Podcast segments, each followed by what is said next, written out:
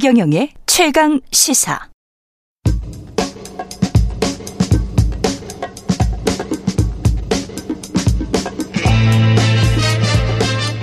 네, 우리가 접하는 뉴스의 태초부터 지금까지 뉴스 일대기를 쫙 살펴봅니다. 뉴스톱 김준일 수석 에디터, KBS 박대기 기자.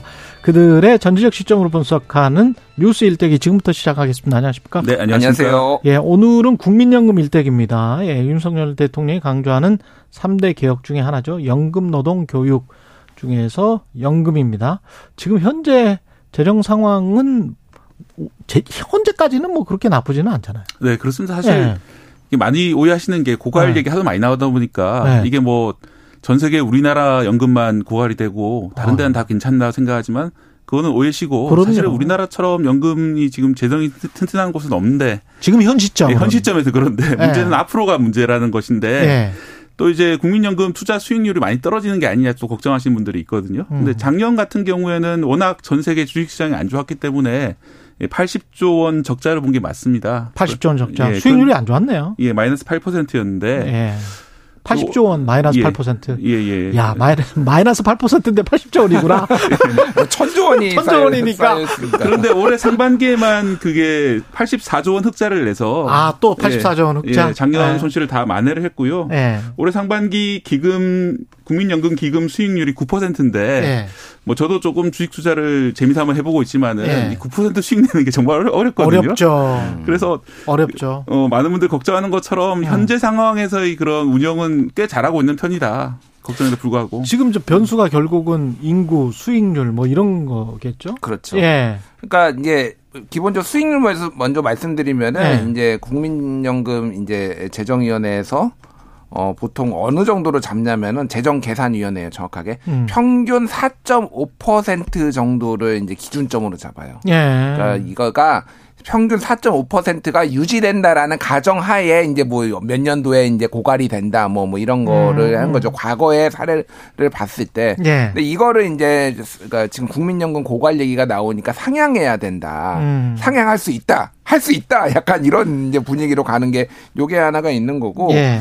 또 하나는 이제 인구죠. 이제 내는 사람이 얼마나 되느냐. 요게 이제 가장 중요하고 그리고 요율. 방금 말씀하셨다시피 요율인데 지금 현재는 9% 정도 내고 있거든요. 9%? 예. 그러니까 이게 이제 매칭형이니까 우리가 월급쟁이들이 아. 내는 게 9%. 그렇죠. 아, 네. 그건 아니고요. 아니, 아니, 4.5%. 월급쟁이는 이제 아. 절반은 사업주가 내고 절반은 아, 월급쟁이가 내고 네, 4.5%. 네, 4.5씩 내서 합쳐서 9%. 합쳐서 9%. 예. 자영업 하시는 분들은 본인이 이제 9% 본인이 9%. 9%. 예. 근데 예. 본인의 자산과 소득 등을 뭐 이제 견져 가지고 그렇게 계산을 하는 거겠죠. 어, 그것에 9% 계산을 하는 건데 사실은 예. 이제 월급쟁이가 투명한 그 지갑이라고 하잖아요. 예, 유리 지갑이라고 하죠. 예. 잘 포착이 안 되는 경우도 있다. 뭐 예. 이런 게 좀 문제가 되고 있죠. 미래를 자꾸 이야기를 할 수밖에 없는 게 이제 음. 국민연금인데 그 고갈 고갈이라는 그 단어도 사실은 논쟁이 좀 있기는 있습니다. 왜냐하면 이제 네. 외국의 경우에는 대부분 이미 다 고갈이 됐고, 그렇죠. 그에 받은 돈으로 그에 나눠주고 이런 식으로 되는 그렇죠. 경우가 많이 있는데 예. 우리나라는 아직 아직은 행복한 걱정입니다. 왜냐하면은 음. 우리나라가 성장하는 국가였고 오랫동안 음, 그렇죠. 이제야 아직까지 2천 명이 2천만 명이 가입해 있는데 네. 수급한 사람은 500만 명 정도밖에 안 되거든요. 네. 그렇기 때문에 지금은 여유가 있는 상황이라서 네.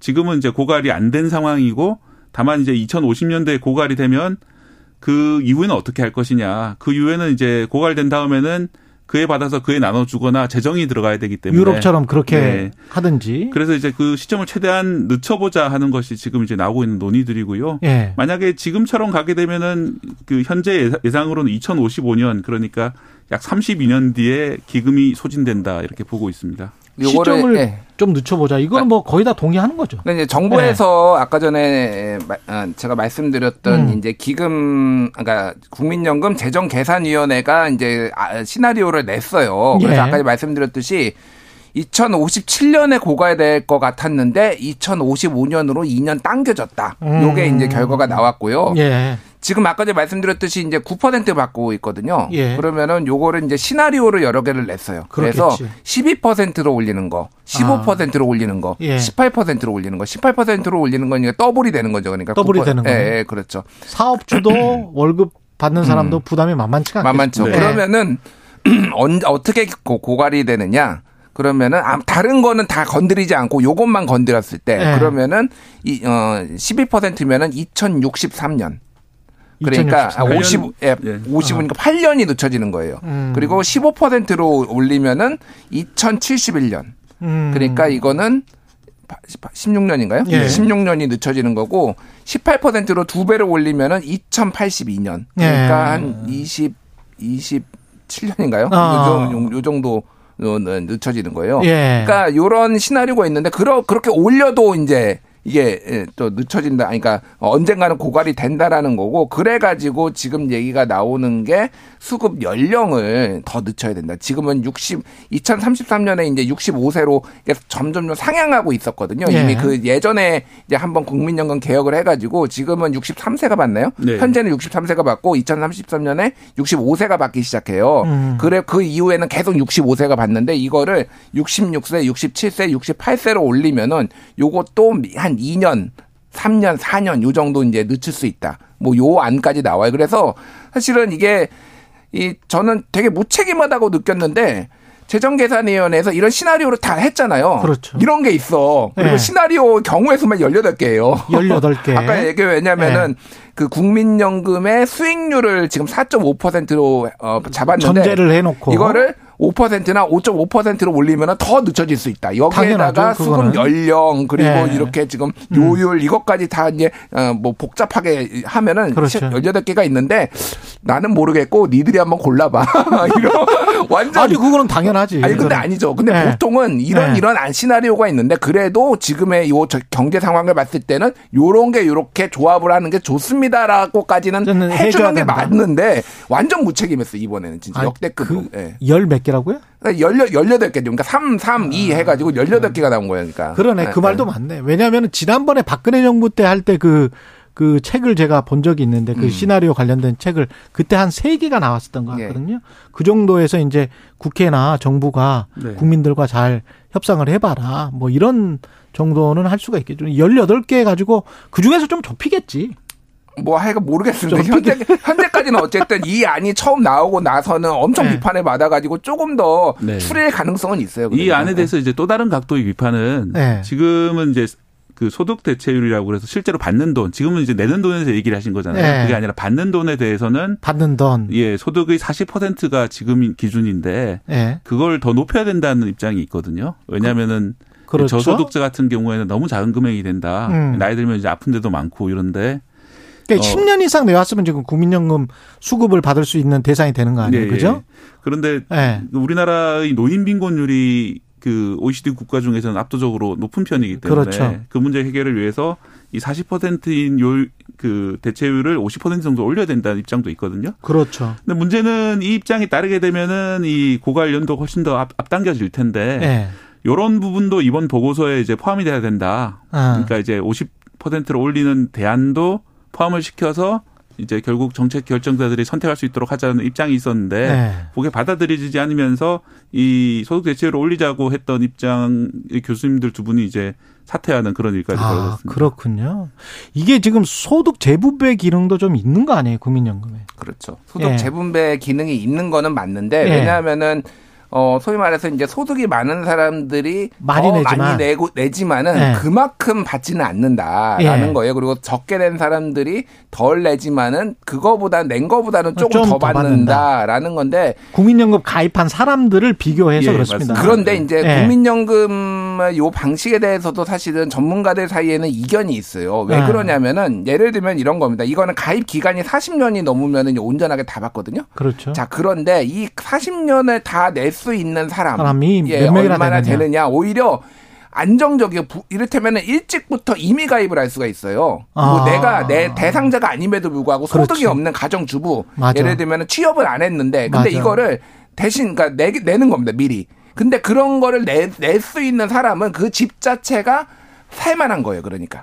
그런데 이 사람들은 그렇지. 꽉꽉 채워가지고 음. 이를테면은 돈을 더 받을 수가 있고, 그러니까 이게 맞는 방식이냐? 지금 아까 네. 얘기했듯이 노인 빈곤율이 이렇게 높고, 근데 가입한 사람이 많이 내는 게 어떻게 보면 정, 정의로워 보일 수 있지만은 어. 국민연금이라는 게 어쨌든 노후의 생활 보장을 위한 거라면은 어. 다른 방식으로 좀 조정을 해야 된다 이런 얘기들도 좀 있어요. 그러니까 또 다른 네. 뭐그 앵글 다른 시각으로 보면 그런 보도도 나왔던 것 같아요. 최근에 뭐 10년 정도 냈는데 그 사람이 나중에 받을 국민연금이 기초연금 올라갈 뭐 한 40만 원과 비슷하거나 오히려 뭐 낮을 수도 있거나 뭐 조금만 많을 수 있다. 네. 그런 경우는 왜 되냐 도대체. 그러면 가난해지고 말지. 뭐 이렇게 이제 주장하시는 분들도 있는 것 같고. 근데 이제 한편으로는 그 사적 보험들 그 보험회사들이 자꾸 이걸 또 뭐 부채질하는 여론을 부채질하는 국민연금 뭐 네. 해봐야 뭐 소용 없어요. 뭐 이런 식으로 또 몰고 가는 그런 여론전도 있기 때문에 그러니까 그 판단하기가 그, 그 어려운 부분인데 예. 일단은 한국이 아까 전에 박대 기자 얘기했듯이 소득 대체율이 낮아요. 그러니까 예. 를 들면 은 40%라고 하면은 내가 100만 원의 소득이 있었을 때 요거를 예. 40만 원은 나, 나중에 노후에 받을 수 있다라는 그렇죠. 얘기거든요. 근데 외국 같은 경우에는 이게 60%, 뭐, 예. 뭐이 정도에서 뭐 많으면 70%, 80%까지 있거든요. 음. 그러니까 이거의 소득 대체율이 낮으니까 그런 사적 보험, 연금 음. 이런 것들에 이제 시장이 우리나라가 활성화된 부분이 있어요. 음. 근데 이거 좀 어려운 건데 소득 대체율을 올리려면 아까 전에 얘기했듯이 그러니까 보험 요율이 많이 뛰어야 되는 거예요. 그러니까 12%가 아니라 아까 얘기했듯이 더블 뭐 18% 네. 정도까지 올리고 소득 대체율을 55%로 올리고 막 이런 작업들이 이제 사람들한테 잘 설득이 될 수 있느냐 이제 이게 어려운 부분인 거죠. 그러니까 음. 이게 이제 이 문제 또 관련해서 좀 세대 간 갈등 양상도 좀 있거든요. 그것도 있지. 예. 그래서 지금 있죠. 젊은 사람들은 네. 과연 나중에 고갈되고 나면 나는 제대로 받을 수 있겠느냐. 그렇지. 걱정이 있는데 일단은 외국의 경우를 보면은 어 그게 이제 고갈로 인해서 연금이 아예 끊기는 경우는 없습니다. 뭐 지급률을 더 낮추고 이런 문제로 이제 사회적 갈등이 벌어진 경우는 있, 지만은 그렇죠. 뭐 그렇기 때문에 못 받게 될 것이다 이런 걱정은 약간 좀 너무 큰 걱정이라고 생각이 드는데요. 근데 국민연금 기금이 네. 소진된다고 하더라도 분명히 세금으로 네. 네. 다시 그 줄 거기 때문에 그거는 음. 걱정할 필요 없다. 다만 이제 그 젊은 세대가 그런 걱정을 할 수밖에 없는 게 우리나라 네. 인구 구조를 보면은 음. 갈수록 너무나 작아지잖아요. 그렇죠. 그래서 결국은 이제 인구 문제를 별들 다들 걱정을 안 하시는 것 같은데 뭐 그렇죠. 미래에 터질 문제라고. 예. 지금 전혀 해결이 안 되고 0.7까지 내려갔잖아요. 학계 출산율이. 예. 아마 더 내려갈 수도 있을 것 같은데 이게 이제 국민연금의 가장 큰 문제는 결국 이 인구 소멸 문제가 제일 음. 큰 문제로 지금 다가오고 있는 것 같습니다. 어, 방금 전에 읽은 어디 네. 기사에서 보니까 이탈리아 같은 경우도 한 2,300년 정도 되면 음. 이탈리아가 없어지더라고요. 예. 네. 그때는 또 뭐 새로운 나라가 생기겠죠. 네. 요거 네. 프랑스 사례를 말씀드릴게요. 프랑스가 연금 개혁한다고 엄청 시끄러웠었잖아요. 네. 내용이 뭐였냐면은 프랑스도 정년 연장이었어요. 현재는 음.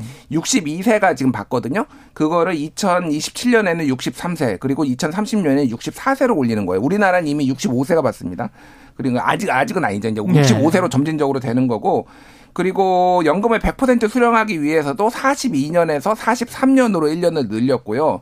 그리고 연금 수령액을 대신에 1015유로에서 1200유로로 대략 142만 원에서 168만 원으로 높였어요. 그러니까 돈도 더 줄 테니까 조금 음. 더 늦게 받고 좀 더 많이 내 요거거든요. 그렇죠. 이것도 강력한 저항이 있어 가지고 뭐 이제 난리가 났는데, 그렇죠. 그러니까 지금 아까 전에 얘기했듯이 지금의 지금 나오는 얘기들은 더 주겠다는 얘기는 없는 거예요. 그리고 너희한테 어. 더 내라.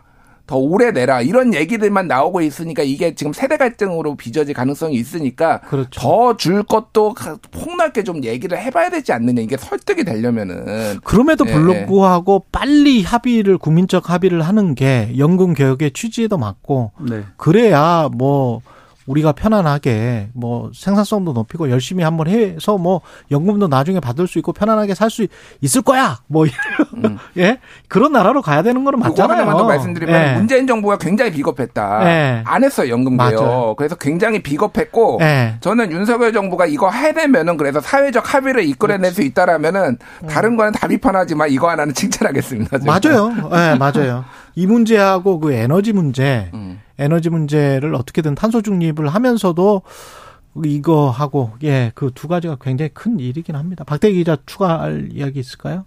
어 이게 예. 결국은 이제 어떻게 보면 직장인들 투명한 유리지갑에서 많이 기대를 기대고 있는데 예. 그게 아니라 어떤 자산에 대해서도 뭔가 좀 이게 좀 장기적인 과제이긴 합니다만 그것도 있어요. 예, 예. 또 이제 또 자영업 자영업 하는 네. 분들이랄지 아니면 이제 재산을 물려받는 분들도 많이 그렇지. 계시니까요. 예. 예. 알겠습니다. 뭐 남들만 보면 계속 배가 아프지. 뭐. 우리는 우리 낼 거 잘 내고 성실하게 합시다. 예. 오늘 말씀 감사드리고요. 뉴스톱 김준일 수석 에디터, KBS 박대기 기자였습니다. 고맙습니다. 감사합니다. KBS 일라디오 최경련의 최강사 듣고 계신 지금 시각은 8시 45분입니다.